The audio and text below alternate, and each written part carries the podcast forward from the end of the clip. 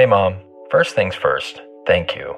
It's my one year anniversary of my decision to say, yes, I need help, and yes, I choose me. And that's the miracle. I'm lucky that the strongest person I know is my own mother. Love you, Mom. Maxwell. Be that strong person who makes the difference.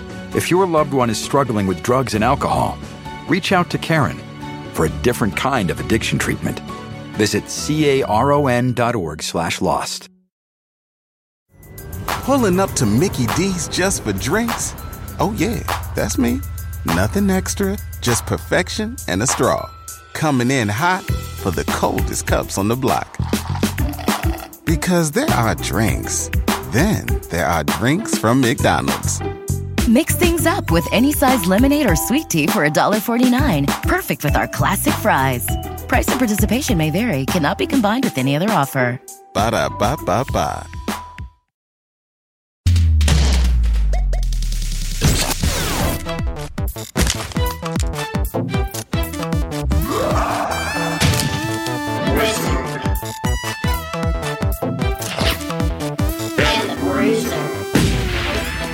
Blackpink in your area. Uh, hi everybody. It is me. It is your lovesick girl wizard, Holden McNeely. Uh, Jake, I'm very interested in what you're going to choose as the Bruiser moniker this week. Hey, hey, get out of my area. What are you do? Hey, what are you four girls doing in my area? Hey, hey, stop, stop. I, sus- I distinctly cut off this area for my own use, and you four very fashionable, skinny, professional dancers are just get out, get out of my area. But we're the lovesick girls. Um, I don't care. If, oh no, they're hitting me with that doo doo doo doo doo. Ah, no. All right, you can have my area. This is an interesting character that you've developed for the, our, our intro, Jake. Uh, what do Get you call out of this? my area. um, okay, whatever. We're doing we're doing uh, Blackpink this week for Wizard and the Bruiser, uh, one that speaks to my heart. I uh, just super fell in love with this group over the past year or so, and today we are joined by an incredible special guest because Jake sometimes just like magically summons these incredible guests. we have Internet's Nathan joining us from uh, YouTube, uh, someone who Jake knew about. Uh, I'm so happy to be introduced to your work, Internet's Nathan, because uh, I have, and I will start calling you Nathan after this, but I am going to call you Internet's Nathan a couple more times. All right. Internet's Nathan, I've really been into your work on YouTube, and just especially as a person who knows not shit about this. Uh, it has been really awesome to uh, enjoy your wonderful videos and really giving me such a crash course, and not just the history of Blackpink, but the history of uh, K-pop. So thank you for being here. All right, thank you for having me, man. Um, I believe this is my first podcast, Oh, cool. aside from my own that I started that never continued. But well, don't worry. We you you're our guest. We're not going to put you on the spot too much, Mm-hmm. and uh, you know you can always just be like, um, delete that part where I just started drooling and like had nothing to say. It'll be totally fine. Uh, we're, Okay. we're we're pros in the biz at this point. Wouldn't you say, Jake? Yeah, absolutely. Definitely the most professional podcast of uh, of our generation. We personally shame all those really well-funded, highly produced NPR podcasts every week. We're like reply all for nerd shit. Yes, exactly. uh, Nathan, I, I kind of just wanted to ask about how you got into K-pop in general, you know, because there's been this, they call it the Hallyu wave, this kind of uh, decades long surge in K-pop's popularity on the global scale.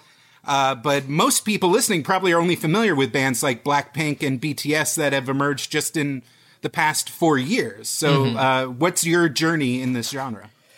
well, um, you know, everyone like to say that it's a special time for them. You know, their first time in K-pop. uh, but uh, for me, it, it wasn't that special. Um, there was a little song that came out that was kind of a viral hit. Uh, everyone knows Psy Gangnam Style, right? That's a lot of people's gateway, uh, I would say, to the genre. Yeah, yeah, I'd say so, and it was definitely mine. Um, I watched it when it came out. When it came out, I was in high school at the time, and then I watched it. You know, Hyuna. I don't know if you know Hyuna was in the music video featuring, and I, you know, stopped for a second. I was like, how can I make my whole life about this? and uh, boom, we're here. Hell yeah, that's amazing. and uh, I, I mean, it sounds like you started kind of like us, where it was like, I guess I'll just start screaming a show, as Jake said earlier, off recording into the void for long enough, and then people start paying attention. And uh, I, I think what you're what you're doing for um, for us noobs, I guess I'll refer to myself as, is is really fantastic because there's just such a wealth of material on your YouTube page, Internet's Nathan, to really guide, to really hold the hand of the um, of the amateur K-pop fan through mm. some of the just a lot of different things. There's so much drama. There's so many. There's just so many groups. There's there's uh, so much of a, a, culture within the culture. Uh, I feel like mm. that of surrounding the creating of these like mega superstars and superstar groups. That's a little different, but a little a little similar but a little but very different at the same time from like an American system of creating hits and hit makers and stuff mm. like that for sure.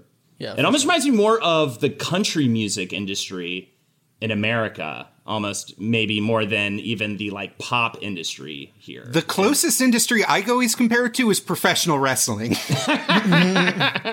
because there's like a layer of kayfabe that is as these big uh, corporations present their you know characters. There's the smart like level where the people who actually know how the game is played and still appreciate it, and then there's like all the drama and all the reality behind the scenes that are you know tightly controlled and is like this deep web of all these intrigues and different interests kind of battling it out. And it just so happens that instead of cool fights between sweaty men, it's uh, Billboard 100 chart topping bops. Mm-hmm. But if, if they started getting into fights at like the end of the song, I think that could maybe take it to the next level. Honestly, I would pay good money to have Stray Kids and NCT 127 just rage in the cage and the like at the Mama Awards. See, I know the lingo. I got it. I'm good. I'm cool. So we always call it the gush at the beginning of the show. You kind of gave yours with uh, Gangnam Style. I would mm. say specifically for Blackpink. I think they, they were really for me. The I mean, of course, I remember uh, Gangnam Style like was into that, but I think they were the first group that I started actively being like, oh shit, they got a new single out. Oh shit, they got the album's gonna drop. Like this is a really big deal. Like I remember when the album, it's called just the album dropped and I was just I stopped everything and listened to it. I think that was the first K-pop that broke that barrier for me of being someone I follow just as much as I follow like other big pop stars and stuff. And just love their I, I you sent that little infographic Jake just a little while ago to me of like where they lie in the kind of like badass versus cute ver- sexy versus whatever uh, kind of graphic. And I think that's why they strike me so much because I'm not like hubba hubba necessarily the whole time. It's not like a horniness thing. It's actually like I just like their fucking attitude. I like what they bring to the stage. You know what I mean? And especially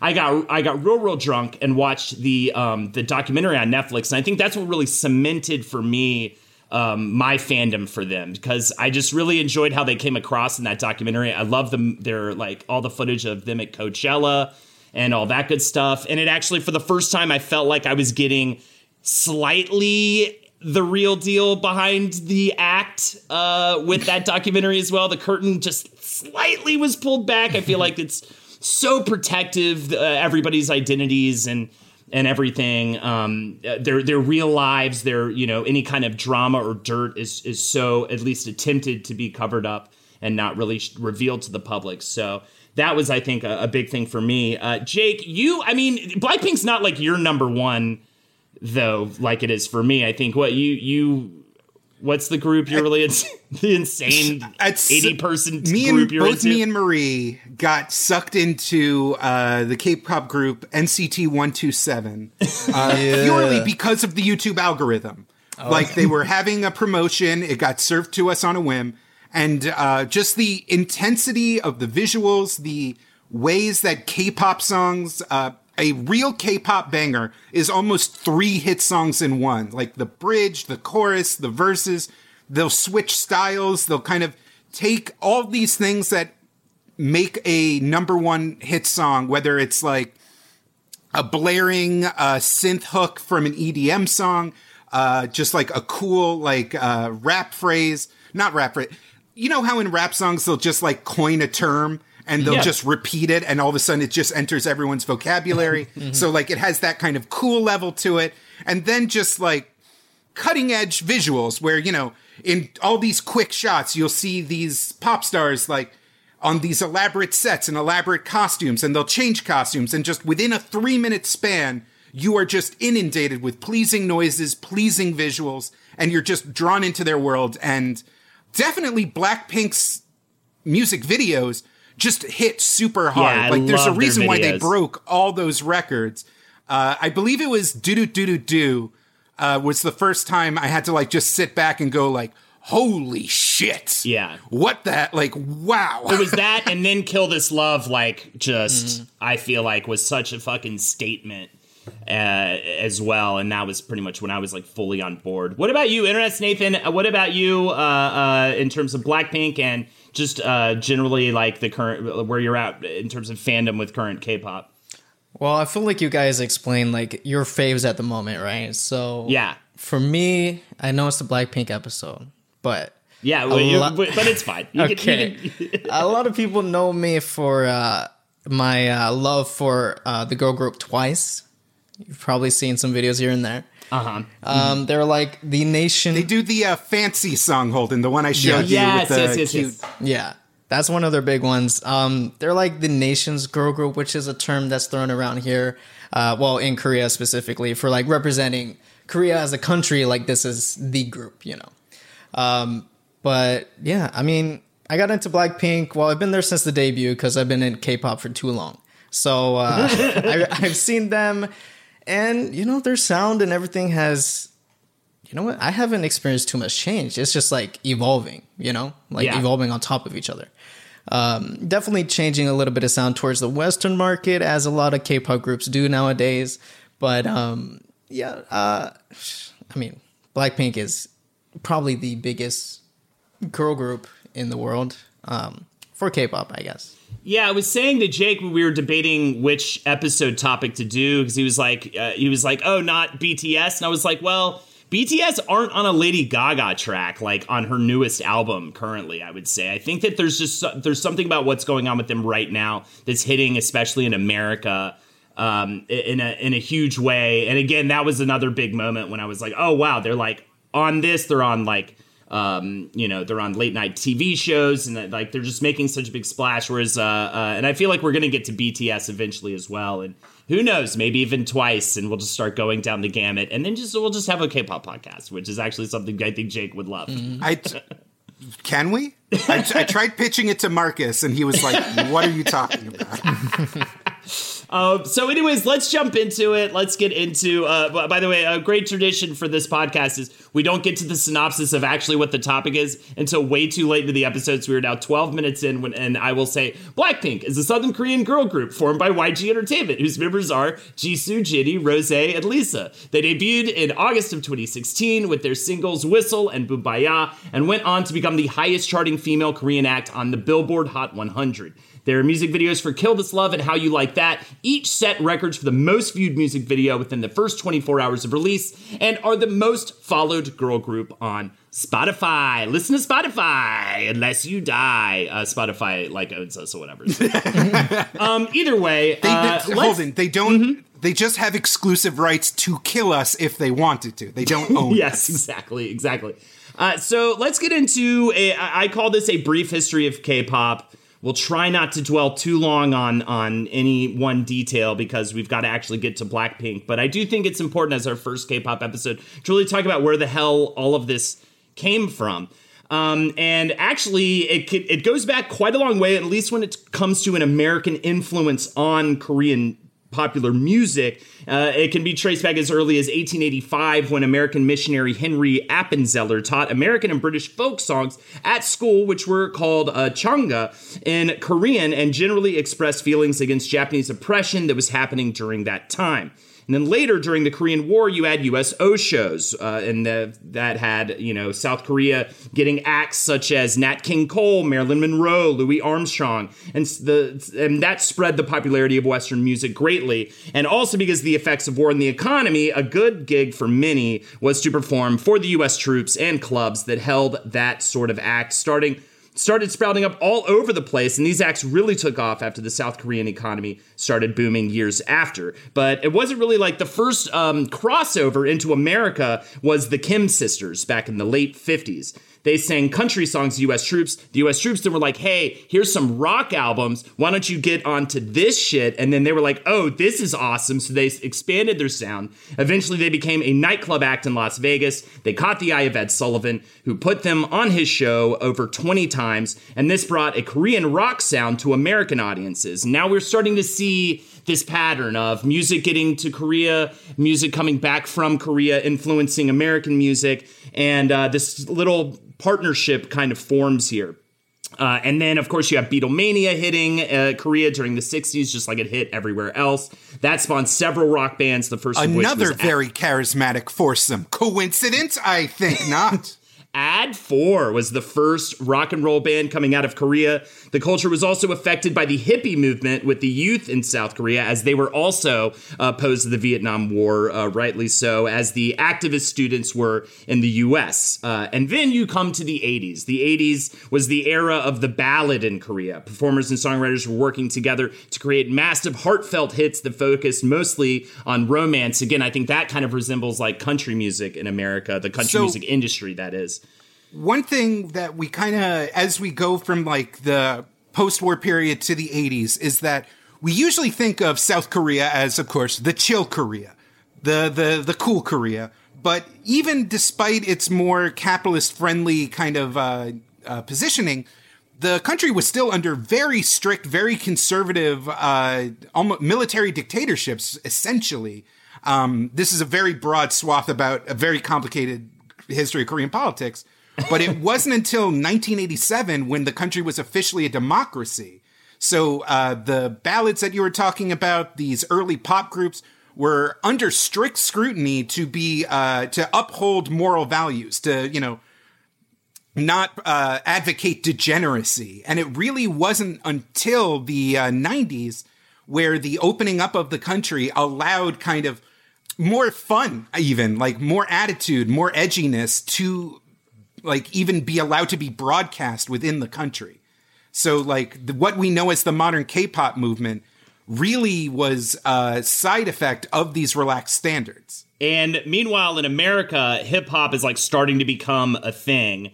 And that's when we hit the 90s, and that's where we get to Seo Taiji and Boys. Uh, and I, I know you've definitely, this is kind of where I feel like Internet's Nathan comes in. I mean, how would you describe Seo Taiji the, and Boys and their influence on uh, the whole industry in Korea? All right, first off, uh, my dogs want to get in on this.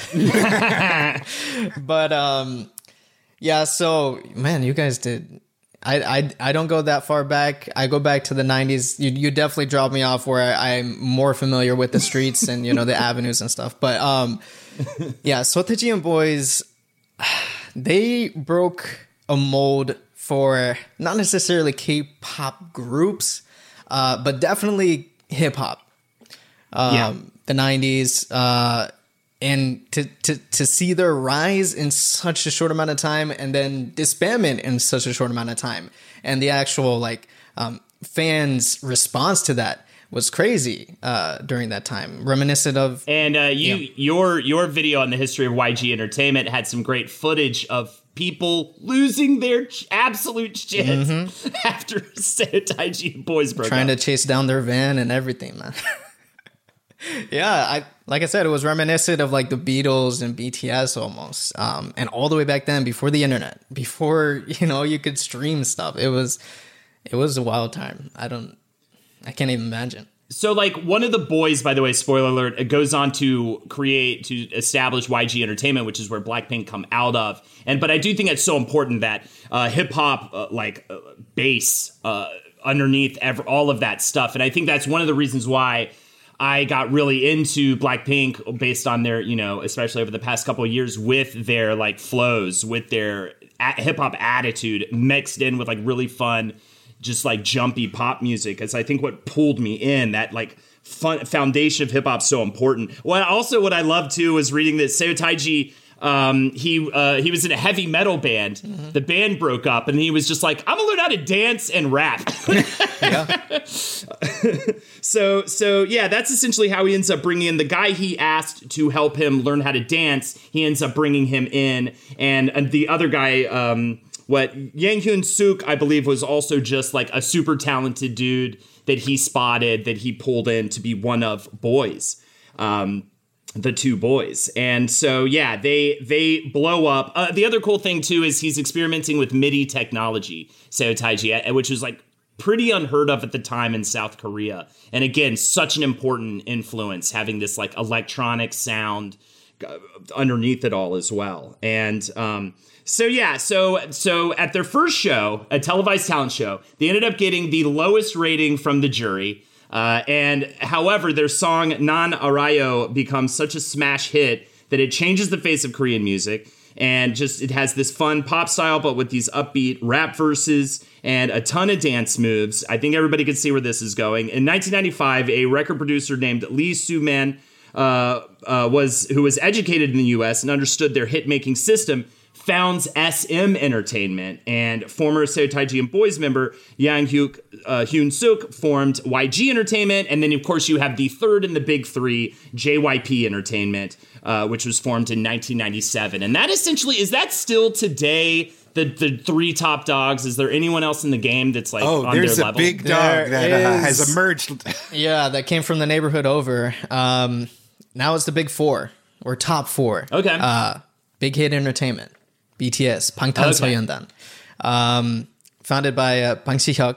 He started out as a producer, and he worked hand in hand almost with uh, uh, Park Jin Young from JYP, the founder of JYP, to establish his own label. They did a couple, you know, collaborations, creating groups like 2 p.m., 2 a.m., uh, glam, and then ultimately leads up to BTS, which no one saw coming. I don't even, I don't know if they did, but uh, that's that's the introduction of the new Big Four as of now. And they just released an album as well, and they are arguably bigger than Blackpink. And that's why I keep saying, like, we'll probably do an episode on them as well eventually, but we're just starting with Blackpink uh, slightly arbitrarily. So, uh, an interesting thing that happens with the emergence of the big three, now top four, is uh, I believe it starts with uh, Lee Soo-man of SM Entertainment, but uh, all these cool streetwise, uh, you know, insanely popular hip hop influenced artists.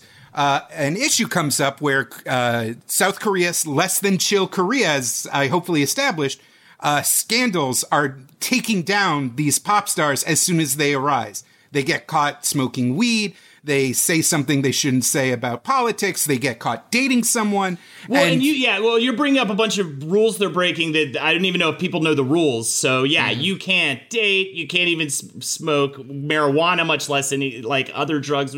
This shit is like, you know, you've got like Ariana Grande fucking ripping on blunts and I'm publicity. Megan the. Stallion would literally bring about the collapse of their society. So the uh, the SM's big uh, kind of contribution is they introduced this trainee uh, debut system where they actually scout the acts, the talent, years before they even have a concept. They even have songs. They even have like an entire, you know, before they're even like they're basically you know young teenagers, children, and raise them up under very strict guidelines and very close observation. And then again, like wrestling, create characters for them and push them out into the world. And this system is immediately adopted by all the other entertainment companies. So now, instead of just like scouting for talent and being like, yeah, I'll produce your records, now they are trained in how to dance, how to rap, how to sing. They're chosen to be like to fill individual roles within groups. They are given teams of producers and they are uh, kind of like a debutante, almost like taught the proper manners of how to be a pop star. And this level of control, this level of fine tuning, this level of like market focus creates even bigger stars than this initial wave. So like by the time we've hit the uh the you know mid to late 90s, now these pop stars are like lab grown to be like perfect marketable entities. And uh, the, the first forget and forgive me if I'm I'm wrong on this, but I believe the first full on boy band was uh, Hot, which stands for High Five of Teenagers. And this was which I love. I love that. this was the first pop group to sell a million albums and was set up by SM Entertainment shortly after you have the first girl group, which was formed, which is SES, which stood for each of their names, which were C, Eugene, and Shoo, uh, uh, which had success up into the 2000s and was also SM Entertainment. So right now, SM, SM Entertainment at this point in like the early 2000s, like running the game. Also, I just wanted to give a quick shout out to Nathan, who's pronouncing shit correctly, and I just want to apologize for all the mispronouncements I do. That's just it's my brand, you know. It's just one of my things. Yeah, I don't know if I should have stepped in, but you know, it's fine. yeah, feel free anytime. Thank you, and thank you. You're killing it with that. Uh, but it, I, I know that you've been like learning Kore- Korean, which is probably a smart move for your line of work. Yeah, definitely. I, I have a lot to go, but uh, slowly. Pronunciation is a big, big part of it for sure. Hell yeah, yeah. So, uh, Nathan, do you have any perspective or like kind of uh, what is what is this kind of '90s, 2000s hip hop, uh, K-pop era? Like, what is the vibe? What are people like throwing down? What are like the big trends? 90s 2000 um so we're talking about well a lot of k-pop fans and you know when you when you talk about the history of k-pop like to break it down in generations first generation second generation third we're kind of in the fourth four and a half i don't even know at this point because it's happening faster and faster but um first generation hot ses um uh god from jyp they were your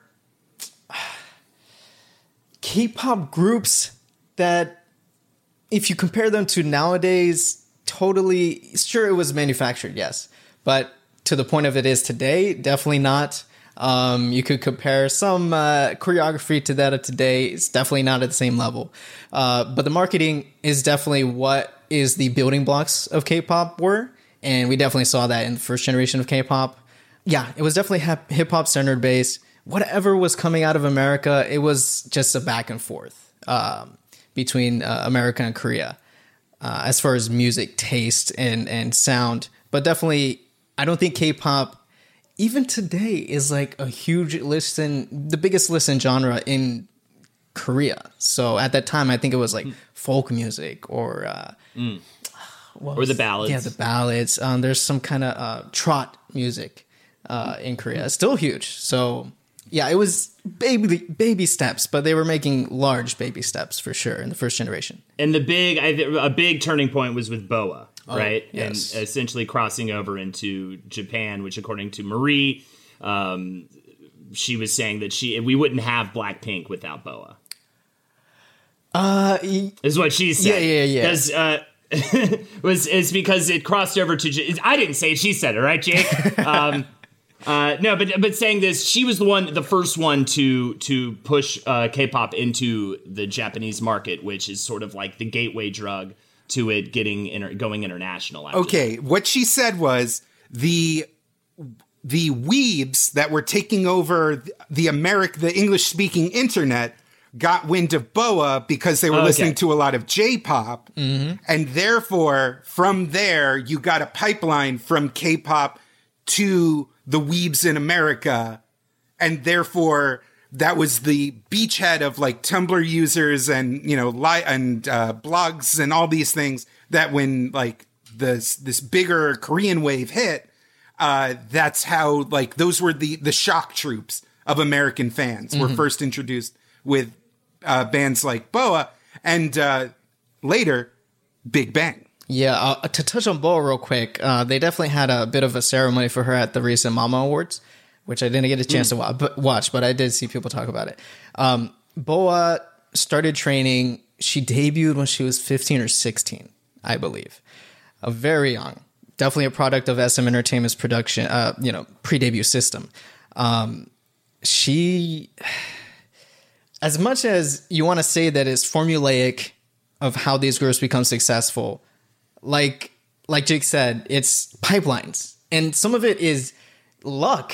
Um, Boa sang a couple of uh, anime openings. Ah. A- a- as much as K-pop fans like to not say it, K-pop fans, anime fans, you know, we're dis- distant cousins.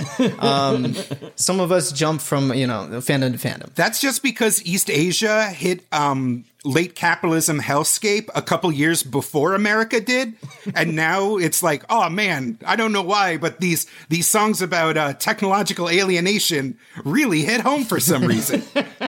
Hi, Max. I wanted to share something with you. I wanted to tell you how grateful I am on how you've embraced your sobriety since day one. I'm grateful for how you changed your life. I'm grateful for the love you have for me. I'm grateful for you. Love, Mom. If your loved one is still struggling with addiction, you might not feel like you'll ever get to grateful, but we can show you how. At Caron, we've helped families overcome addiction for 70 years. So if your loved one is ready for something different, visit caron.org slash lost. Pulling up to Mickey D's just for drinks? Oh, yeah, that's me. Nothing extra, just perfection and a straw. Coming in hot for the coldest cups on the block. Because there are drinks, then there are drinks from McDonald's.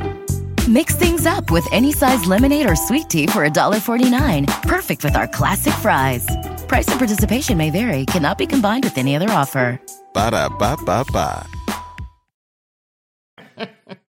yeah, um, Boa was, uh, she, yeah, she's she's definitely as you, uh, you would you would say a legend in in K-pop that's still going. Twenty years, still going. Um, she made her name in Japan first uh, before technically debuting in Korea. So people thought she was a Japanese artist, and then she came to Korea uh, to debut. Um, yeah, uh, I'm a big fan. She definitely created huge strides uh, for K-pop. And now Japan was like the first, you know, the, the first new market that was um, we thought was going to be, or K-pop thought it was going to be difficult to get into, but um, Boa did it pretty easily. So yeah, that's when idol groups are popping all, all, up all over the place, mainly via these three production houses all through the 2000s, and the evolution of J-pop at the same time uh, was going on. There was a system created to dish out the hit makers left and right, and this is when we get this uh, you Going," this Korean wave of popularity uh, other countries for other countries of the 21st century, especially with the rise of social media and viral videos, which again is how we get the lead up to Psy's Gangnam Style music video becoming this like ridi- this was a point in time okay i'm in new york city i'm a struggling um, comedian. I-, I thought all i had to do was like do a big comedy show that gets successful in New York City, and a producer will see it and a manager will see it, which kind of happened. But all the while that was going on, it was like, wait, what's this YouTube thing? And then just the way to become huge completely changed seemingly overnight to now you need to have a video with at least a million hits and then you can get meetings with people like oh, and that i think went from that spanned everything comedy music all of it Can I tell my own name drop story? yeah you can tell your fun name drop story I was at the uh, Creek and the Cave, uh, uh, probably at the same night you were hearing about this. And uh, friend of the show and friend of our actual selves, Adam Conover, uh, was just hired as a writer at College Humor. And uh, he was like, Hey, you know that Gangnam Style thing? And I was like, Oh, absolutely. He was like, What if like we did a thing that was like Mitt Romney style? and I was like, yes, you should absolutely do that. And he was like, are you sure enough pe- this, and I swear this was before it hit a billion hits. And he was like, are you sure enough people will know what Gangnam Style is? And I was like, absolutely. It has all the hit. It's like foreign and quirky. It has the fake swag. Like they're honest. They're making, you know, Psy was making fun of this very hoity-toity region of Seoul. Like it might as well call it, you know, Madison Avenue style. It might as well call it, you know, uh, Rodeo Drive style. Like the whole point is he's juxtaposing like hip hop swagger with like staid old money. And like that's the exact same thing that you know Mitt Romney's throwing down. The parody works. Do it, do it, do it, do it. I promise you it'll work. And it became one of College Humor's biggest hits. And I'm pretty sure that's how he got me a job at Torkley's because I gave him that advice. but yeah, no, Gangnam Style was, you know, a, it literally cracked the code because it was funny. And, you know, all the things about uh, K-pop that would be alienating, especially to a uh, 2000s America. Uh, oh, it's in a foreign language. Oh, these, you know, uh, this was at a specific time where pop music was kind of rejecting uh, prefabricated pop and boy bands and stuff. But here's this kind of, you know, dumpy dude in a silly suit doing a silly dance, but the hooks, the song structure, the you know the the formula that K-pop had refined by that point was so strong it couldn't be denied. You know that was uh, YG Entertainment. This is this is uh, this is this this is uh, Taiji's uh, offspring, the glorious um, Yang Hyun Suk.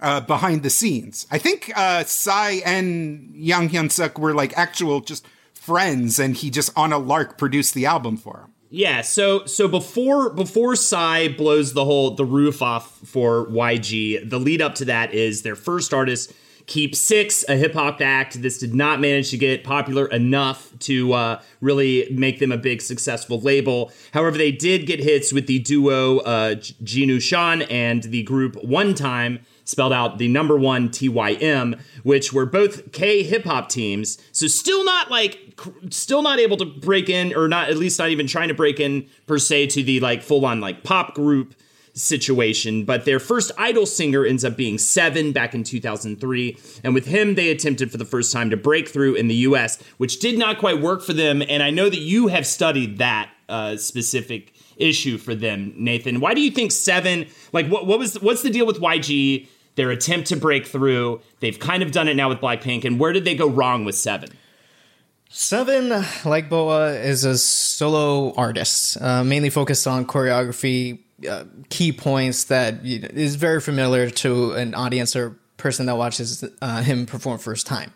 Um, at the same time, I believe Bi or Rain from JYP was also promoting. They were kind of similar in the way they you know went about their concepts, but Seven was YG and I believe K-pop's first attempt at the American market. Um, they did throw a lot of money at it, um, doing a American debut with Seven and I believe Lil Kim. Oh, if I'm if I'm not mistaken. Um, yeah, I gotta look that up. yeah, yeah, yeah. There is a music video for that. Um, but yeah, at the time, it was some things are just too early. I don't know what the American landscape as far as pop music was at that time, but I mean, America loves solo artists. Uh, he's Asian. I, I don't know how much of a factor that played, but I think it did play a factor. Uh, for me, sure. Back yeah. then, for for sure, there just was not a lot of big Asian acts mm-hmm. in the music industry. I feel like it, it, back then. Yeah. Uh, you also mentioned uh, one time another YG hip hop based group. Um, that's pretty relevant to the story of Blackpink because that's where we're introduced to a, a guy named Teddy. Mm-hmm. Yes, Teddy, big, big part of this story. Um, the uh, I call him the secret masked man. No, but he's uh, he. I you can tell definitely that fame uh, uh, took a toll on him, and now he does not like to be uh, seen on air. And even in that documentary, he's masked the entire time, and I think just likes to be in the background. But he's essentially. I mean, you could essentially you could essentially consider him like a fifth secret member of Blackpink. I mean, all all of their songs go through him, and they work incredibly closely with him to create everything from the very beginning. And I like how he pushes. Like, I like how in the documentary he talked about how uh, Whistle was like they it was kind of a hard sell for them to make that one of the first singles and you know but it, because it's pretty it's kind of low key and has this really cool swag to it but not necessarily like that big explosive first single per se from a, I could see that from a, a stand the standpoint of YG, but like got that over just all these really cool choices that he makes in all of their music. But he's such a fundamental part of of the whole machine that is Blackpink. Mm-hmm. So yeah, then and then they get they eventually get their first idol uh, success with the group Big Bang in 2006, which led to the formation of the first girl group, which was 2NE1, which is the number two NE, the number one, in 2009. And both groups also managed to cross over into the Japanese market before Psy hit the scene in 2009, and uh, yeah, completely changed the game. And so that's essentially it. And the other thing too is really funny watching your video, Nathan, mm-hmm. because um, I, one of the things in like in studying about YG Entertainment was like, and then they moved into a building and they kept making a big deal out of that, and I was like, okay, so what? They like moved into a building.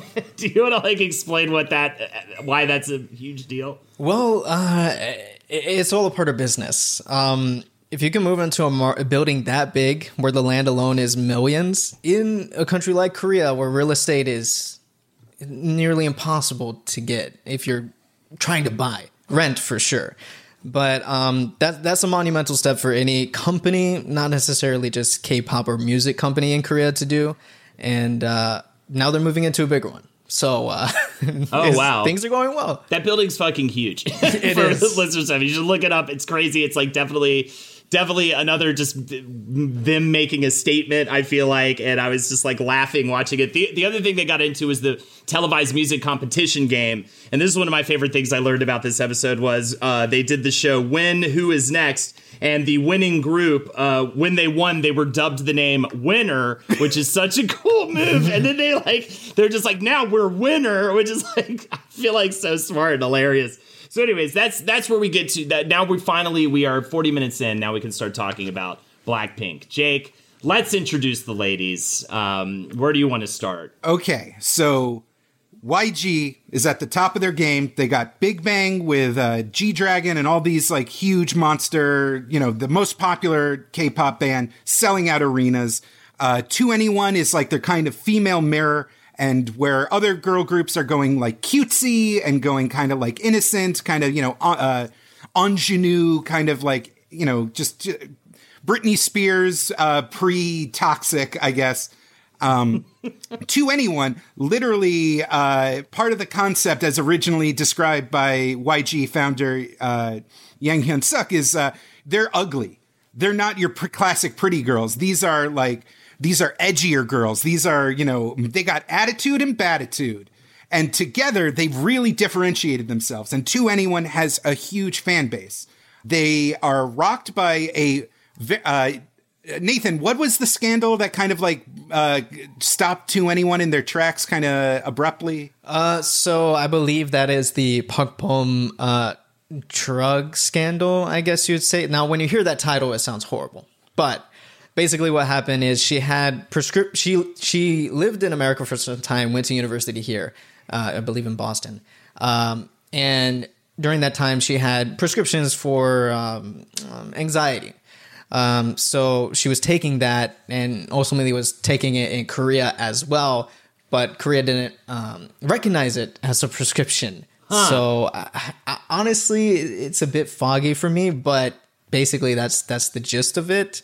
I don't know how that turned into a scandal, but definitely media blowing it way out of proportion like they usually do.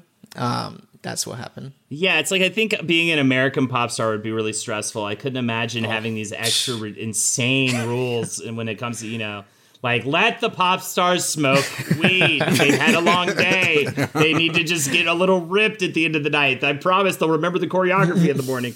Uh, but either way, uh, so yeah. the the hype for YG's next girl group was super huge. They're mm-hmm. you know, 2NE1 had left a vacuum, and their promotional machinery with Big Bang was like so powerful that like there was already I'd you know just just millions of people who were eager specifically for the follow up to 2NE1 and the uh, the big idea for the next girl group.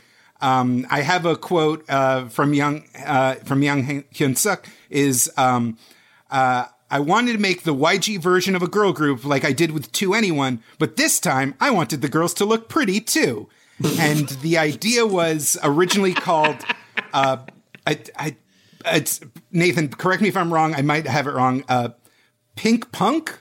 Is that it? That Punk Pink was the project name, I guess you would call it. But even before then, um, YG was teasing with a video you can watch right now. I think it's still up. Uh, Future 21, where they had trainees that mm. were hmm. doing their monthly evaluations. Um, we really didn't know what Future 21 was about. And I don't think we still do. Um, but uh, to go back real quick, I think fans would want to say, uh, fans of YG would want me to mention that uh, iKON uh, from When Who's Next, and then mm. Mix and Match uh, also debuted in YG. That's for you uh, mm, mm-hmm. fans out there. Um, but um, yeah, no, um, yeah, Pink Punk was the project name for Blackpink. Uh, there was that was when there was more trainees in the uh, in the pool of who could debut in this new girl group. Uh, but ultimately, through some brainstorming, they came up with Blackpink.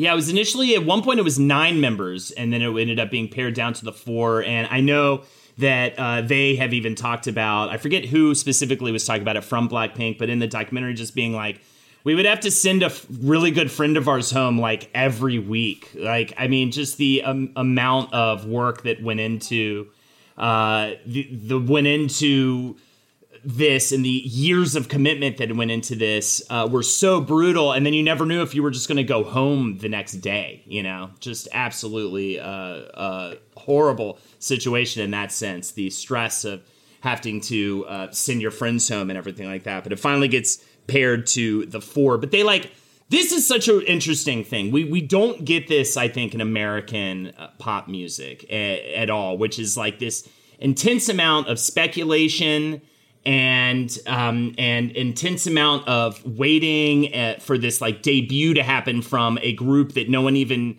knows what their sound is or anything, and then everybody's there for it day one. In a million years, no one would like fall for a marketing thing that's like, "Hey, guess what? Interscope Records is going to unveil an artist." Like that's the level of uh, control and uh, I guess their role in the narrative that the management companies and their executive boards uh, has is like just completely different in K-pop. Uh, but you're right, Holden. It's we should get so while all so while YG is happening, they are also holding auditions and recruiting new trainees. And of those trainees, there are four. Um, I, should we start with uh, how how should we go by age? Should we go by? So I believe Jisoo is the first to join for the trainees. I think Jennie was the first to really be unveiled. I believe in the marketing push, right, as the like mystery girl. But oh, I think yeah. Jisoo, born in South Korea, went to uh, the School of Performing Arts in Seoul. In 2011, she auditioned for YG Entertainment and joined as a trainee. And before Blackpink formed, she did some modeling and appeared in other artists' videos and whatnot. That's the thing that happens too that I learned this week. Essentially, as they're being like groomed and prepared for their big debut, they're featuring on songs. They're also, what's the TV show? That uh, I forget who who was in the TV show. It was like the producers or mm. something like that. Yeah. Um, like K drama, like like they're kind of sprinkling them into some things, getting modeling contracts, stuff like that, while they're preparing because this stuff is insanely years in the making. I mean, I said she joined in 2011. They don't make their debut until 2016. And again, they have no idea if they're going to make it. They are in a sea of other talented uh, women, all trying to get in a big hot group. And and so look to your left, look to your right. By the time you debut, one of Four you. Of these women will be dead. whoa, whoa, whoa, whoa. They'll just simply have spinal injuries or get kicked out because one of their eyes is not symmetrical. so. So Jisoo, I feel like has such a wonderful singing voice. I, I, I love like the timbre of her voice. It really stands out with the rest of the group. Jennie uh, was it's kind of I believe she was the one who wanted to be like a ballet ballerina at first, and now she's like the badass like rapper of the group. Um, she was born in Seoul, and at eight years old, her family took her to a trip to New Zealand, and her mother asked her if she uh, if she liked it there and wanted to stay, and she said yes. So she was sent to a study at an intermediate school there, which is a hilarious image in my mind. It's like, do you like New Zealand? Sure. All right then, and then just shipped her off to. So this I was there. really curious about this because it is an odd life story. Um, Jennie, uh, what appears to be the case is that Jennie uh, came from a family. Uh, she was born in the uh, in the titular Gangnam district of Seoul, a very rich area, and her parents wanted her to learn English because it was, especially at that time, a considered a gateway to professional success and financial security. Mm-hmm. Um, the closest place where she could learn English in an immersion, an immersion kind of system, uh, living with a host family, was in New Zealand. And uh, it wasn't, and she lived happily. There's footage of her uh, in a documentary that came out, and it's called like literally English, The Route to Survival or something. And it appears like around the time where she was going to graduate high school, uh, she was told by her parents that she should go to university in America uh, she's an only child. She had already lived away from her family for so long, and like something snapped in her, and she was like, "Nah, I want to. I want to go home. I want to go back to Korea. I don't want to be the foreign kid anymore." Um, and that's when she made it back to uh, Seoul, and that's where she auditioned with YG and was kind of scooped up and brought into their trainee program. And because she had such a good handle on the English language at that point, that's why she was pushed more into the rap uh, the rap part of the element of the group, and uh, she did actually originally wish to be a, ba- a, ballet dancer, which would be quite different. She was first brought to the public eye via a photo titled Who's That Girl on YG's official blog, which became the most searched for topic on sites where she was also referred to as Mystery Girl. I feel like YG is very good at building hype almost to a fault where they're just like so precious with putting stuff out. And, you know, I think that's one of the big complaints with Blackpink and why the album was so uh, lusted after this past year was just because Hold like, you don't have to think. You nailed it on the head. Um, Jennie, yes. Yeah, so Jennie is scooped up at age 14. At 14, she, she is recognized for her uh, valuable set of skills, which is she is attractive. She can speak English with a very good. She can speak English incredibly well, better than I can apparently. and uh, she ha- and she has this like youth and mystery about her.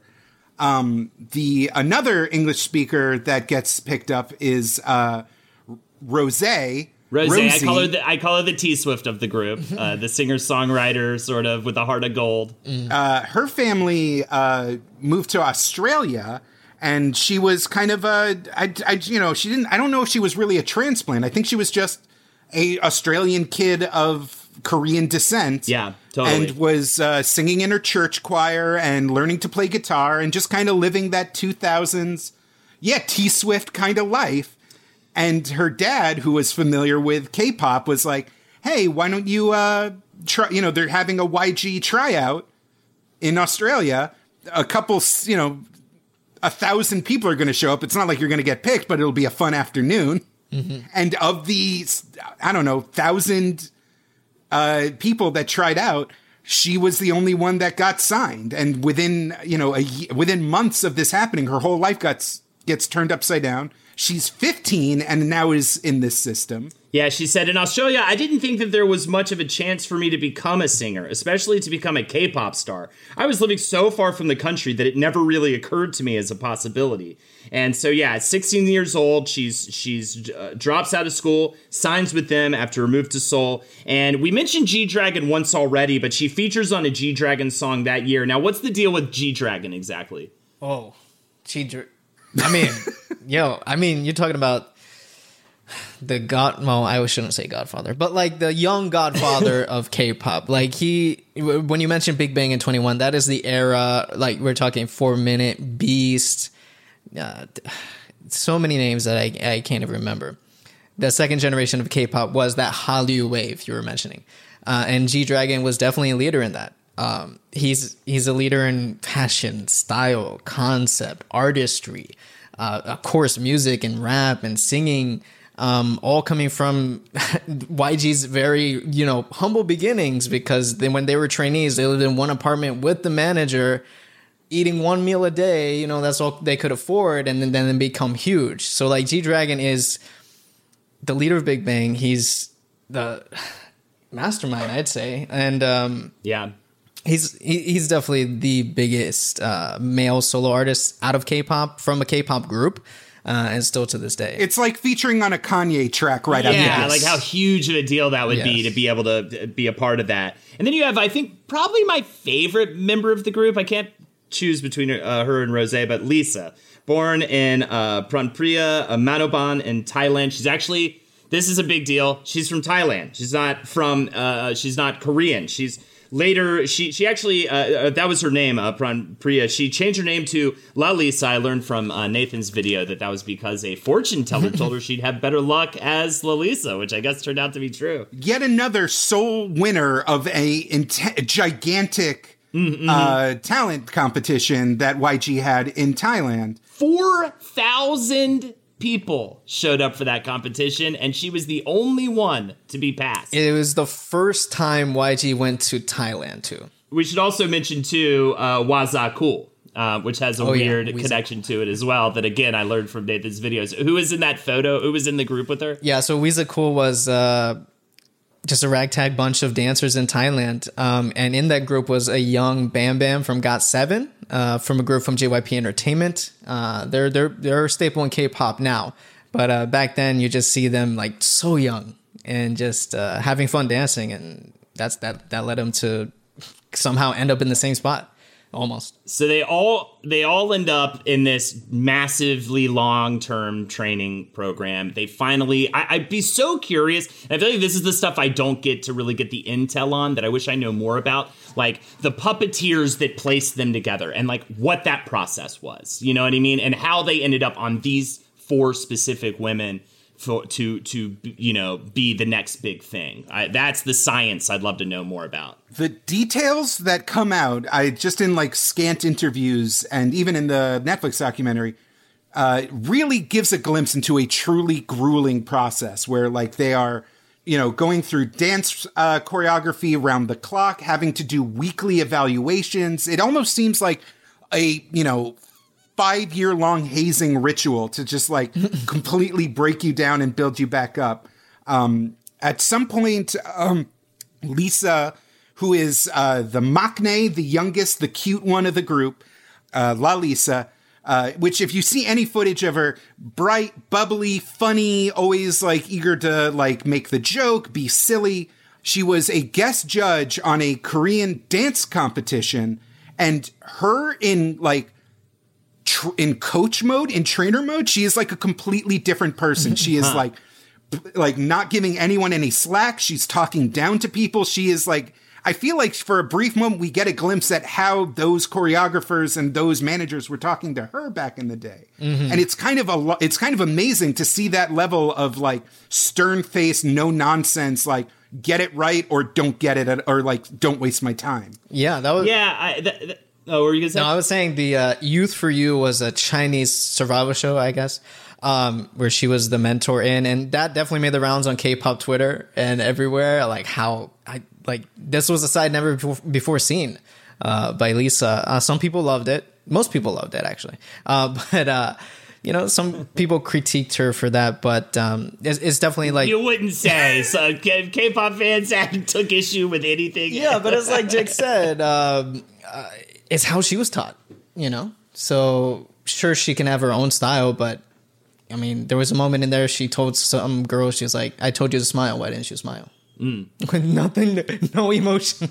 but that's like definitely because, you know, they have to, everything has to be perfect. Yeah. They yeah. don't just have to get the hand moves right. They have to make the right faces at the right key. They can't, like, in front of all those cameras, in front of all these millions of fans, they can't even check out for even a split second. And that requires an insane amount of discipline, a level of discipline that, like, you know, in, in at least in America, like, the people that can pull off that level of commitment are deified as these like gods of entertainment. You know, people, uh, I'm going to problematically say Michael Jackson, these, uh, you know, these almost superhuman people that can like be 100% in it and hit every mark and be fully committed like to create that level of performance uh, integrity takes a lot of work it takes a lot of harsh training and and that's why I feel like Teddy's this other cool element that I don't get that vibe from. That he's there to work with them. He's like, I, I, know in the documentary, he was like, I wish I had someone like, I want to be the person I wish I had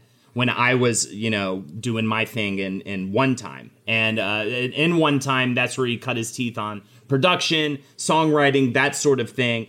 Then he ends up uh, he ends up just becoming the an internal producer for YG and not a performer. He starts out working with groups Big Bang and 2NE1, uh, of course, YG's first girl group. And after becoming the in house producer, he, as I said, refused to be on camera and then just became like Blackpink's just number one, including getting his own sub label, which I think is a big deal because I feel like YG is like very controlling and that he got to have his own little house within the house, I think is kind of huge. Mm-hmm uh, for sure. So Teddy Teddy Park is a is a very unique guy. He was brought into YG as a member of the boy group one time, very uh, hip hop influenced, and uh, even though he was born in Korea, he uh, moved to America as a young child. He uh, you know, was went to high school in California and uh, became friends with other uh, hip hop loving uh, Korean performers.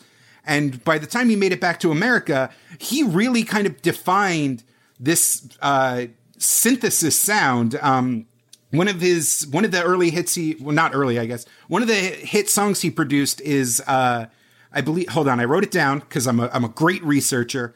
Bang Bang Bang for Big Bang, which uh, Mary, if you can just pipe in a little bit of it, it sounds like a Blackpink song. Like he definitely has a house style. Bang, bang, bang. Bang, bang, bang. Bang, bang, bang. Bang, bang, bang. which is uh, big EDM hooks, like uh, synth horns blaring, uh, really memorable, simple uh, English hooks, uh, a, a lot of uh, onomatopoeia in his uh, lyrics. It's it. He really kind of uh, brought this perfect. He took all the things that like Western uh, pop acts were succeeding with and brought it into the K-pop formula in a way that is like uniquely his. You can like hear a Teddy Park song and immediately know it's him. Bec- and in a way, Blackpink has so many hits and has so many, um, so much, uh, I guess, clout is because their sound is so uh, recognizable and steadfast because he's the one that works with them exclusively, uh, along with other producers, but he is there with them. Like a lot of other K-pop groups kind of will just try out different concepts, different sounds, uh, play around. Um, oh, is uh, like Latin uh, is like Latin music hot? Like throw in some Latin sounds. Is uh, is Arab music hot? Throw in some Arab sounds. Is uh, trap music hot? Throw in some trap sounds. While Teddy kind of gradually brings in all these different influences, but keeps it within his personal zone. And he definitely uh, has a lot to do with Blackpink's success. Yeah, you know, YG Entertainment, a lot of K-pop fans early in the day, second generation, it was like the YG sound because 2NE1 had it, Big Bang had it, eventually Winner, Icon, Blackpink, and now Treasure. Um, but Teddy was different. There was there are big name producers, K-pop hitmakers in K-pop. We're talking Brave Sound, Brave Brothers. We're talking Shinsadong Tiger. You know, EXID's uh, Up Down. Um, some some other uh, classic K-pop hits. Uh, but no, nobody was in house like Teddy was. Um, homegrown, like Yeah. full, like company grown, and he's been there since the beginning. Uh, Caroline Suh, who directed the documentary "Light Up the Sky," the uh, uh, about Blackpink, said before we really sat down with Teddy, all of the members talked about him as if he was their older brother, someone they confide in, a kind of like a wise sage. And I feel like he comes off like that in in the documentary. Like he's just sort of like very low key, very chill, but like very comforting, very much like a father figure. I feel like We've seen all the video call fails by now the mute button mishaps, the cat cameos, people not realizing the camera's on when their pants are off. But none of this makes Fred feel any better about giving an entire sales pitch, mistakenly using a filter that turns him into an itsy bitsy baby duck. How do I turn that thing off? It's too late, Fred. It's too late. When you realize it's better to do business in person, it matters where you stay. Welcome to the Hilton Garden Inn, Fred. The meeting room is right down the hall. Hilton, for the stay. Pulling up to Mickey D's just for drinks? Oh, yeah, that's me. Nothing extra, just perfection and a straw. Coming in hot for the coldest cups on the block. Because there are drinks, then there are drinks from McDonald's. Mix things up with any size lemonade or sweet tea for $1.49. Perfect with our classic fries. Price and participation may vary, cannot be combined with any other offer. Ba da ba ba ba. To the group.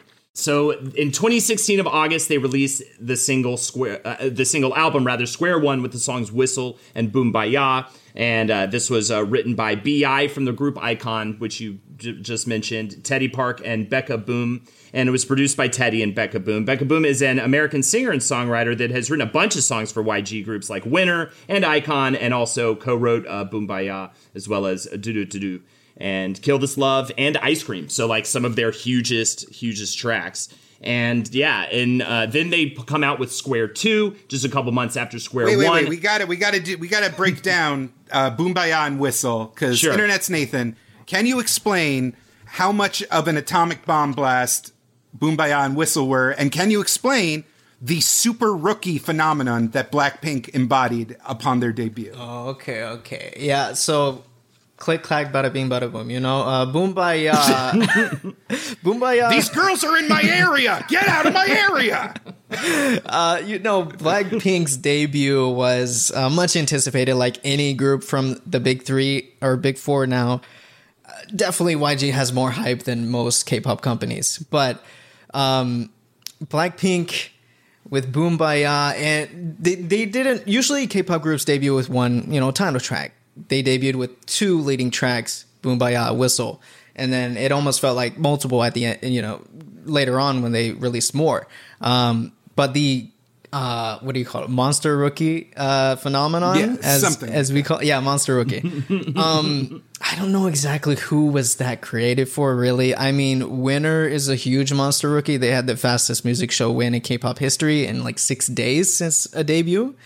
Ba- basically, the monster rookie is just a term for like a group that debuts and immediately they are covered by the media. Immediately they sell like 100,000 copies, right? Uh, they they chart uh, they top charts in Korea, the Melon chart um, and all that. So there are monster rookies that are outside of the big 3, but mainly it does happen in the big 3 and Blackpink was definitely one of them for sure. Hell yeah.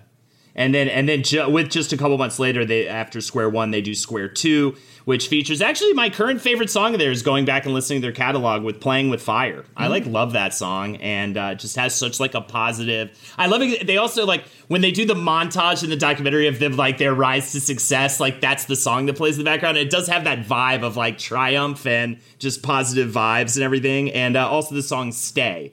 And uh, yeah, that that was their their thing. But again, we're four songs. That's all we got. Four songs, and uh, you know that's 2016 essentially. Uh, But that's it's such a, uh, right off the gate. They have this perfect formula because they have Lisa and Jennie as the rappers and Mm-hmm. Rose and Jisoo as the singers, and it's uh it's it's almost like a superhero team or a D&D ca- campaign group. Everyone has their roles and almost like uh like the Beatles, these four personalities and these four energies are just arranged in this perfect way where it's always Jennie opening it up with uh just her like kind of rhythmic inviting cuz she's cute but she's also like a diva, she's also kind of uh badass. And they invite it in. Rose comes in with the uh, like bright, shiny crystal, like a bell, Disney princess vocals. Um, Jisoo follows up with uh, her vocals, which are kind of a, a lower register, but uh, you know, a little. There's always like a little bit of a a little cooler bit of drama, a little bit, yeah, yeah, a little yeah, bit of no, cool drama. literally, like she ups the drama. The beats are you know raising up, and then they there's always like a silent beat, and then they hit you with the hook, and you just and then the dance track just keeps going. Lisa comes in rapping super hard. In also everyone, the English lines are intercut, super singable, and work seamlessly with the Korean lyrics. And all four girls have really great English accents. So the a lot of times I'll be listening to a K-pop song and they bring in the English hook and I it's just the the awkwardness is just too big of a hurdle and I'm Hmm. like I appreciate this. I'm not going to hear this blasting out of cars like in in my neighborhood um and the and just their international makeup, their energy, it just works. Oh, and I we got to talk about that uh the key to this is Blackpink's uh concept.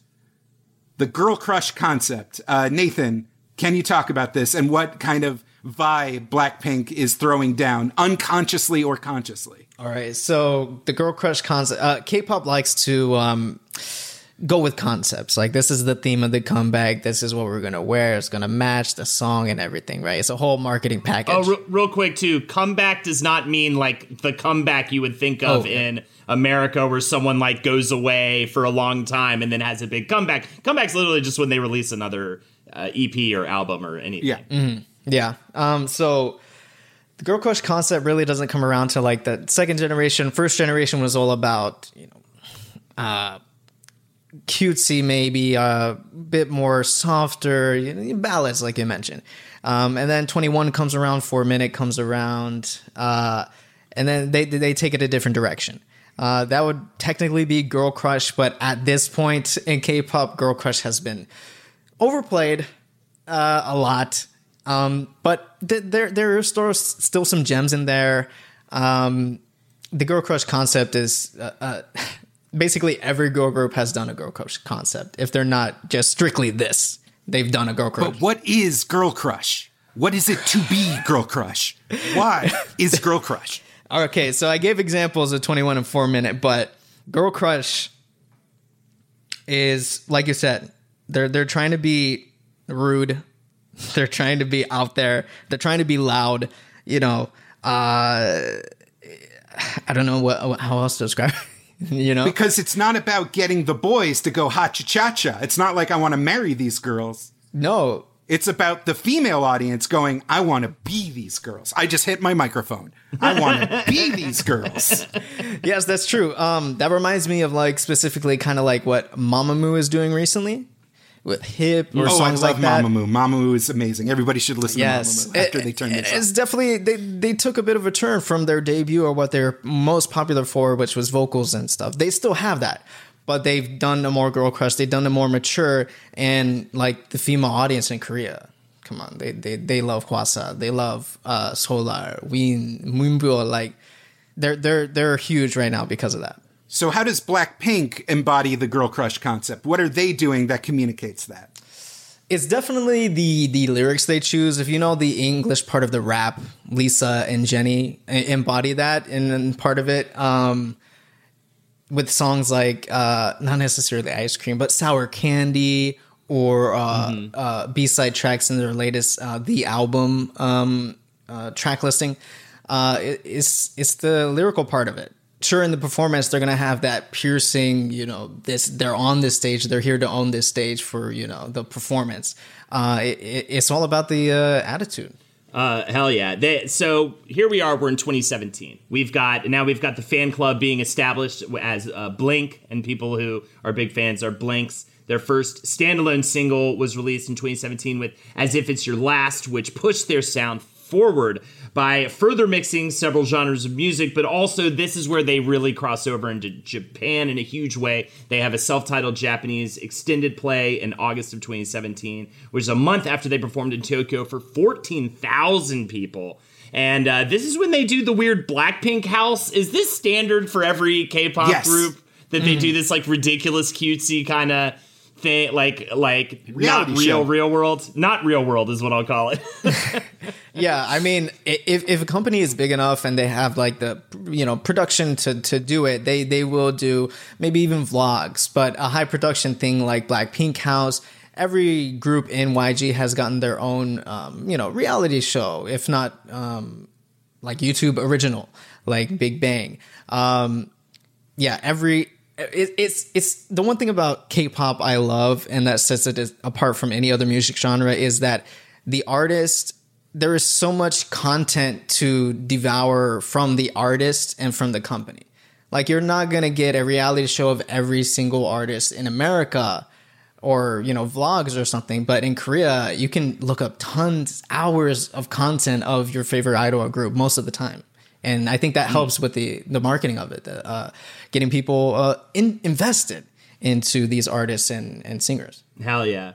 Uh, so it's not till 2018 that I f- hear about Blackpink with uh, when they released Square Up, which features the song "Do Do Do Do," which I think is what really pushed them. Just, I mean, they they clearly just they're charting in UK, in the US at this point. The, mu- Blackpink! the music video gets over 36 million views in the first 24 hours of release. They sell out their first tour in Japan. They put on a huge uh, show in Seoul, which led to the In Your Area World In Your Area World Tour. And uh, then you've got just and and just I think the big sign is uh, w- one of my favorite pop artists, uh, Dua Lipa, brings them in for a song, uh, "Kiss and Make Up," which is fantastic. In October of 2018, they signed with Interscope Records, and that and that is when you made your video about why predicting Blackpink being like a huge hit in America, and you were so right back in 2018. And that marked it with that deal with Interscope, which is unique, right, for a K-pop group. Yeah I, I basically forgot about that video but sometimes it gets recommended to me like oh my god i forgot i made this. But um you know ever since people started um you know uh, having the exodus of you know regular pop music in america people were tired of it whatever was played on the radio repeated over over and over and over. They were looking for something different and they found k-pop like me. So when when it comes to that, people are you know hold their K-pop groups close, and they're like, this is why this group could be successful. You know, the the biggest, and this group could cross over to America for this reason, that reason, whatsoever. That a lot of videos have been made about that since a long time ago, um, but uh, when when when you start making deals like this, uh, it is only like the biggest um, K-pop companies that can do it. YG did. Um, the reason they went with Interscope, I think, is because they also signed Psy to Interscope uh, when he was promoting in America and worldwide. Um, so you know, exclusive rights to the music whatsoever. You know, copyright can be an issue on YouTube a lot of times. Um, but uh, so yeah, Black. I mean, Interscope was the natural choice. Um, it, it it opens up a whole new avenue uh, that not many K-pop groups can reach. Um, even so, like SM did, uh, you know, uh, debuted Super M, which is a combination of their biggest members from their biggest groups, uh, boy groups, and um, they signed with uh, Capitol Music. Capitol. Capital, yeah. And they had a big debut showcase at the headquarters and all that. So um, it's happening a lot more. And but at that time when Blackpink signed with Interscope, I think it was definitely worth uh, a mention. And I mean, I, you can't really say that I predicted it. A lot of people could have predicted it. You know. called it. You English it. speakers, you know, the type of music. Uh, I will say you also said they'd be a flash in the pan situation and, and would only be popular for just a little bit and then kind of go away. So to, to your I credit, you remember got your other video that was like, Lisa, are her legs up- upsettingly long? I believe so. I knew you never said that in a video. Please don't come after him. Uh, he's a good guy. this 2017 2018 the do do do do era kind of highlights uh, the the the uh, kind of the the ecstasy and the agony of Blackpink fandom because at this point they still Uh-huh. didn't have an album. Uh, they were the monster rookies, so they didn't need to promote on the same level as uh, more struggling K-pop acts. So like besides their reality show, there weren't really like a lot of talk show appearances. There weren't they didn't have to do media tours. They didn't have to do a lot of the kind of song and dance that a lot of K-pop fans thrive on to just keep them interested and keep them devouring that content. So uh, a lot of people were like uh, a backlash kind of appeared where people are like why are they so big? They only have like six songs nine if you count the japanese versions. Even on their own uh, the world tour that uh, you mentioned holden uh, there's clips of like during their stage banter being like sorry uh, our show's almost over. We don't have that many songs. Yeah, and also I think just like where's the music YG and there was already a little bit of backlash with YG which we didn't even really don't even have time to get into but just know there was a bit of a sex worker scandal and all sorts of things the head of uh, YG had to step down it was like this whole crazy situation Meanwhile, the girls are picking up um, tons of uh, sponsorships. They're becoming the brand ambassadors for all these insane global fashion brands. Jennie is like the ambassador, is the muse of Chanel. Uh, you know, uh, Lisa works for Celine. Um, Jisoo works for Dior. Like all, uh, and I guess the, what's, that leaves Rose with Yves Saint Laurent. Like, uh, you know, they're making money. They're making headlines. They're like building in popularity, but not playing by the kind of rules to, that the K-pop fans were kind of used to. And it creates this weird tension of like, are they ignoring us? Are they too good for us? Or is it like, no, you got to trust the plan. YG is making us want it. They're holding it back. They're being like, oh, you want these girls? You can't have these girls. I think Teddy too talks like is also incredibly precious about what he puts out under Yeah. the Blackpink name too. So it's partly YG. It's also partly actually wanting to put good product out. But either way, their third extended play, "Kill This Love," comes out uh, with the single of the same name. And I Uh, and Mary, again, can I- you just uh, just Yeah. play a little bit of "Kill This Love" just so people truly understand the unstoppable horn section that drove an entire world to chaos?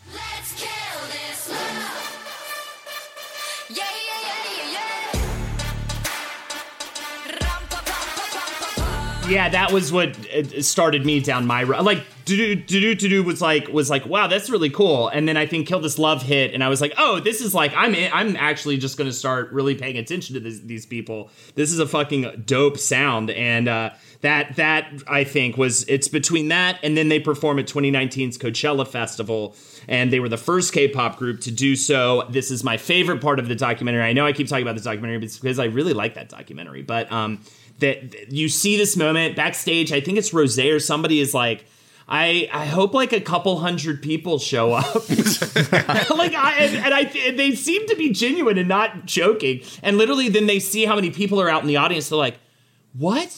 Why is this happening?" And then like you can tell they took that energy, they hit the stage with so much energy. It was so such a commanding performance. By the way, look it up. Coachella Week One. You can see the whole mm-hmm. thing on YouTube. It is phenomenal. I I absolutely love this performance, especially Week One. Week Two's pretty solid, but not quite as good because you can tell they're just so thrilled to hear their own lyrics being shouted at them by this giant sea of an American audience, this huge music festival. Like they just, and also I think it was uh, Lisa who talked about um, afterwards. She was like, it was like that moment where, and I love this in every artist's story and every. I think I feel like if you're an artist, you kind of go through this at some point. They were like, we put the work in.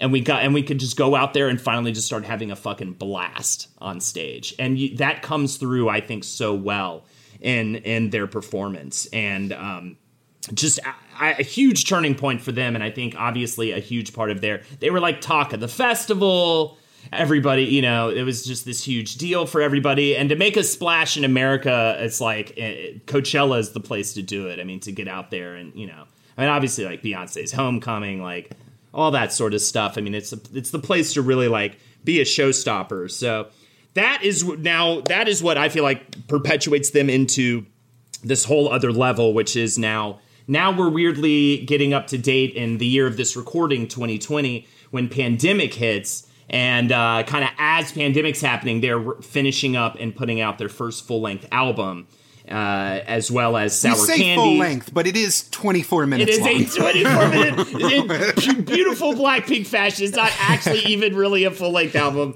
at the end of the day, but it's their first LP, and uh, it's just called the album. And uh, then also, yeah, Sour Candy, which was on Lady Gaga's album, which I was really like pleasantly surprised. I was really excited about the new Lady Gaga album uh, coming out, and uh, that song was originally written by Madison Love wrote for tons of pop artists like Pitbull and Camila Cabello, uh, and along with the hit makers like BloodPop and Rami uh, Yacoub. And they were just toying with the idea of the song. They brought it to Lady Gaga, who loved the track, and they were even consider like they were like, "Oh, this could actually be a good Blackpink song." And then Lady Gaga, I think, separately was like, "I want Blackpink on this song," which is pretty cool. And so, yeah, Gaga said, I wanted to celebrate them because they love powerful women like us. And they also wanted to celebrate me. And we had a great time together with this song. I was so excited to hear them interpret the song in Korean and told them that the part was so creative, that that part was so creative and fun. I was impressed when I heard their singing voice. I feel like it's hard to get a good juicy quote for uh, pop music interviews. It's always just like, we had fun and they were good. yeah. I mean, it wouldn't be good for uh, the marketing company if all of a sudden we found out Jisoo's real thoughts about the Korean War. oh my god. well, I was gonna say the funny thing about Lady Gaga is that that's not the first time she's collaborated with a K-pop group before. Oh, okay. Uh, she brought a group, girl group called Crayon Pop on tour. When uh, Crayon Pop became popular with Bar Bar Bar, uh, that became a viral sensation. And so Lady Gaga had, or Wait, her, is that the song with the girls going, huh? uh, that's Orange Caramel. Oh, you're right, you're right. Oh, God. Delete similar. it, delete it, delete it. My spot got blown up by Internet's Nathan. No, but yeah, Lady Gaga has kept her eye on the on K-pop, if not her agency or whatever. So yeah, it's interesting to see it continue on. Hell yeah, I I love that, and uh, yeah, the they of course then drop uh, uh, "How You Like That" and then "Ice Cream" as their uh, lead up singles for the album release, and the actually I, I didn't know "Ice Cream" featuring Selena Gomez, really fun music video. I, I enjoy that song a lot. That was actually co-written by Ariana Grande, which is kind of amazing. I, it was weird seeing her name on the credits. I was Yeah. like, what? I couldn't find any more information. Um, and then the third single, Lovesick Girls, uh, which Jisoo and Jennie actually helped compose and write. And I hope that they get to have more, even more uh, influence on stuff. And also just, just to like shoot it home, like how huge they are at this point. They had a song featuring Cardi B, which is like ridiculous. You know what I mean? At Not, the end not of the only day. did they have a song written by Cardi B, but Cardi B had to write about, uh, gave an interview and talked about the challenges of having to write PG 13 lyrics for the first time in a decade. That's so because, funny. Like, K-pop, s- despite all this power, despite all the girl crush energy, despite the defiance, the fashion, the global domination, still has to obey a very specific set of social mores, which is very interesting to me. That even Cardi B has to be like, hug me, kiss me, give me a, hug. don't wait for marriage. So uh, yeah, now we're actually literally catching up to the date of this recording. They uh, the album drops in October of 2020, which is bl- blows me away because I feel like that album's been out all year. Uh, but either way, they uh, yeah they talked a lot. Hopefully, this is what's happening right now. I don't know what they're doing right now, but a hopefully they're they're letting them sleep a little bit. I hope they're getting rest because it seems like they are very exhausted from what I saw in the documentary from the constant touring and everything. But it also is they there was a lot of talk about how they were like we are having such a great time in the studio right now. We are getting so much work done. We're we're hoping we just keep this ball rolling. So hopefully right now they're recording a bunch of shit. Mm-hmm. Uh, we'll see. If I know YG, they have a lot of stuff in the vault for all their groups and artists. Um, but as far as rest for Blackpink, I don't think so. Uh, they're gearing up for uh, online concert. Uh, Yeah, live dude, online December twenty seventh. Yeah. I'm so excited for this pay per view. December 27th. Uh, it- it- I, I didn't know about this until like literally earlier today when I was finishing up my research. But that's super exciting. That's the day before my birthday too. So what a treat! I'm gonna enjoy the shit out of that. Um, and also, I don't. I, I'm just gonna mention the the full name again. Check out Blackpink Light Up the Sky on Netflix. It was directed by Caroline Suh. I feel like it is the most reveal. I, I- I don't know. I haven't seen enough K-pop like documentaries, but I feel like it's more revealing than what you normally get in a K-pop documentary. I'll, I'll at least say. I would say it's a little bit of more of the cat of the bag. They at least talk about working too hard, how shitty the training process was, um, you know, how difficult it can be to be in like the the you know in the fame game, you know, cycle of work and and just everything else uh, for so long, and and so I, I, I appreciated that that they were at least able to put a, able to put a few cards onto the table. So and and that was what Suh wanted to do, wanted to humanize them, wanted to make them, you know, show like reveal them as like actual human beings as opposed to just this like thing, this like K-pop entity. So uh, yeah, that's where we're at today, um, and that's all I've got. Uh, Jake, Nathan, anything to uh, you want to say to wrap this up? having dipped my toe into the world of K-pop in this past year, it really highlights like what Blackpink does right and truly how it really had to be these four girls to make this leap uh, from a cultural perspective. They're, you know, besides the fact that they're all impossibly beautiful, incredibly skinny 23 year old women, which is always a plus in the world of K-pop, in the world of pop music. Just the way that they brought together the, uh, the sounds and like, uh, Teddy's EDM influences. So like, basically it, every song has like, the kind of Avicii Swedish House Mafia club like thumping power. It has the uh, defiant rap attitude of uh, a Cardi B or a Megan the Stallion. It just all these songs are just these perfect, like nearly unstoppable hits that will anybody can find uh, something to hook onto and keep it bouncing around in their skulls after they hear it. Um, the fact that you know the world is ready for K-pop, and you know again all these fashion brands, all Yeah. these high-end makeup companies are all looking at these girls and being like, "You represent what this world wants," and the world is giving it back and saying like, "Yeah, I want to be like."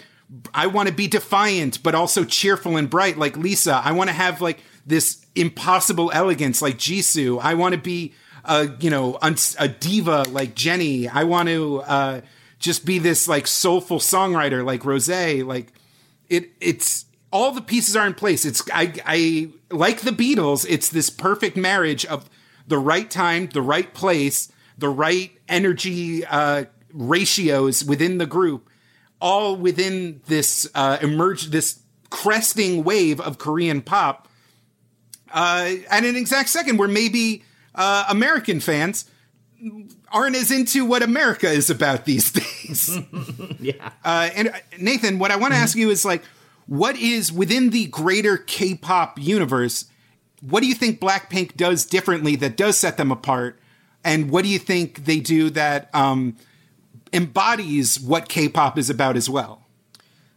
Well, I think you can uh, pinpoint different generations from like uh, and Boys breaking a barrier in hip hop to Boa breaking another uh, market to Psy breaking into the world. Uh, you know, it's step by step. And Blackpink, as far as this generation, has uh, done a lot for specifically girl groups.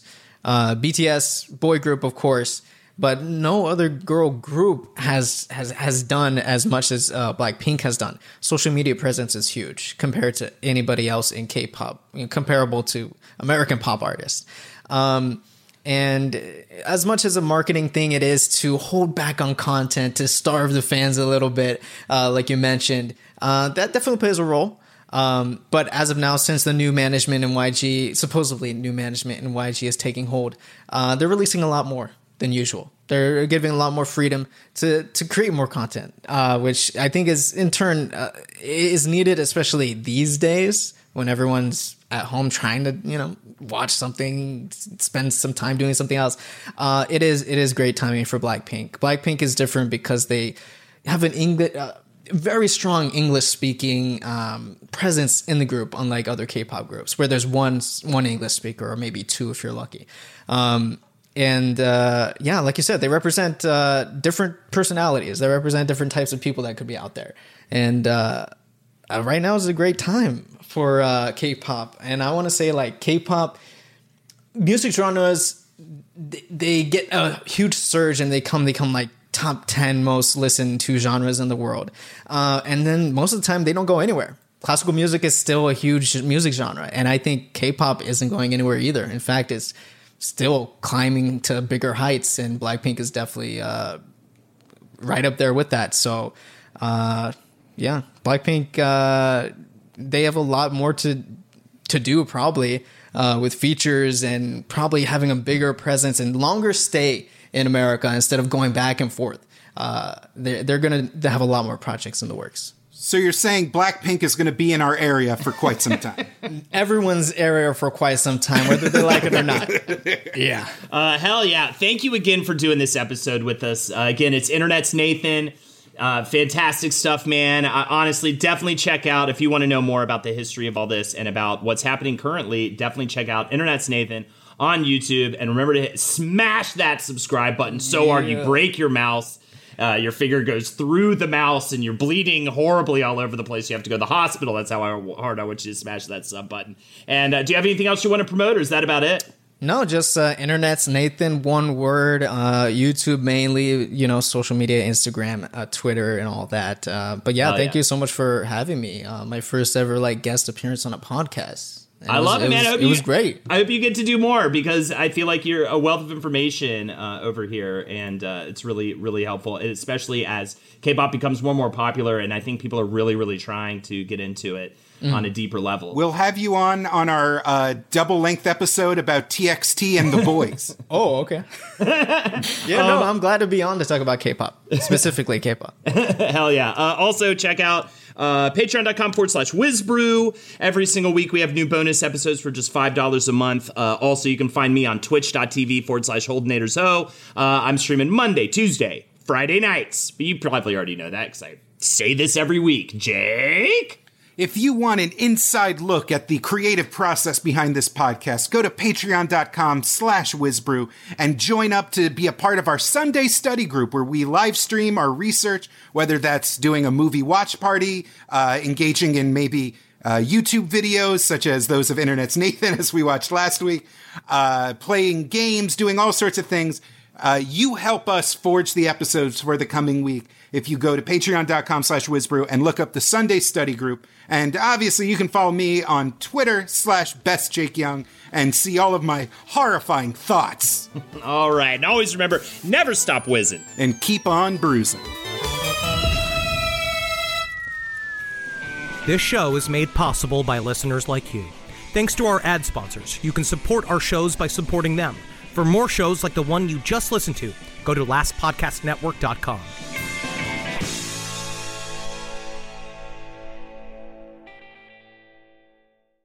We've seen all the video call fails by now the mute button mishaps, the cat cameos, people not realizing the camera's on when their pants are off. But none of this makes Fred feel any better about giving an entire sales pitch, mistakenly using a filter that turns him into an itsy bitsy baby duck. How do I turn this thing off? It's too late, Fred. It's too late.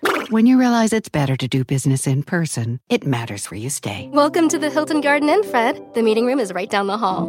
Hilton, for the stay. Pulling up to Mickey D's just for drinks? Oh, yeah, that's me. Nothing extra, just perfection and a straw. Coming in hot for the coldest cups on the block. Because there are drinks, then there are drinks from McDonald's. Mix things up with any size lemonade or sweet tea for $1.49. Perfect with our classic fries. Price and participation may vary, cannot be combined with any other offer. Ba da ba ba ba.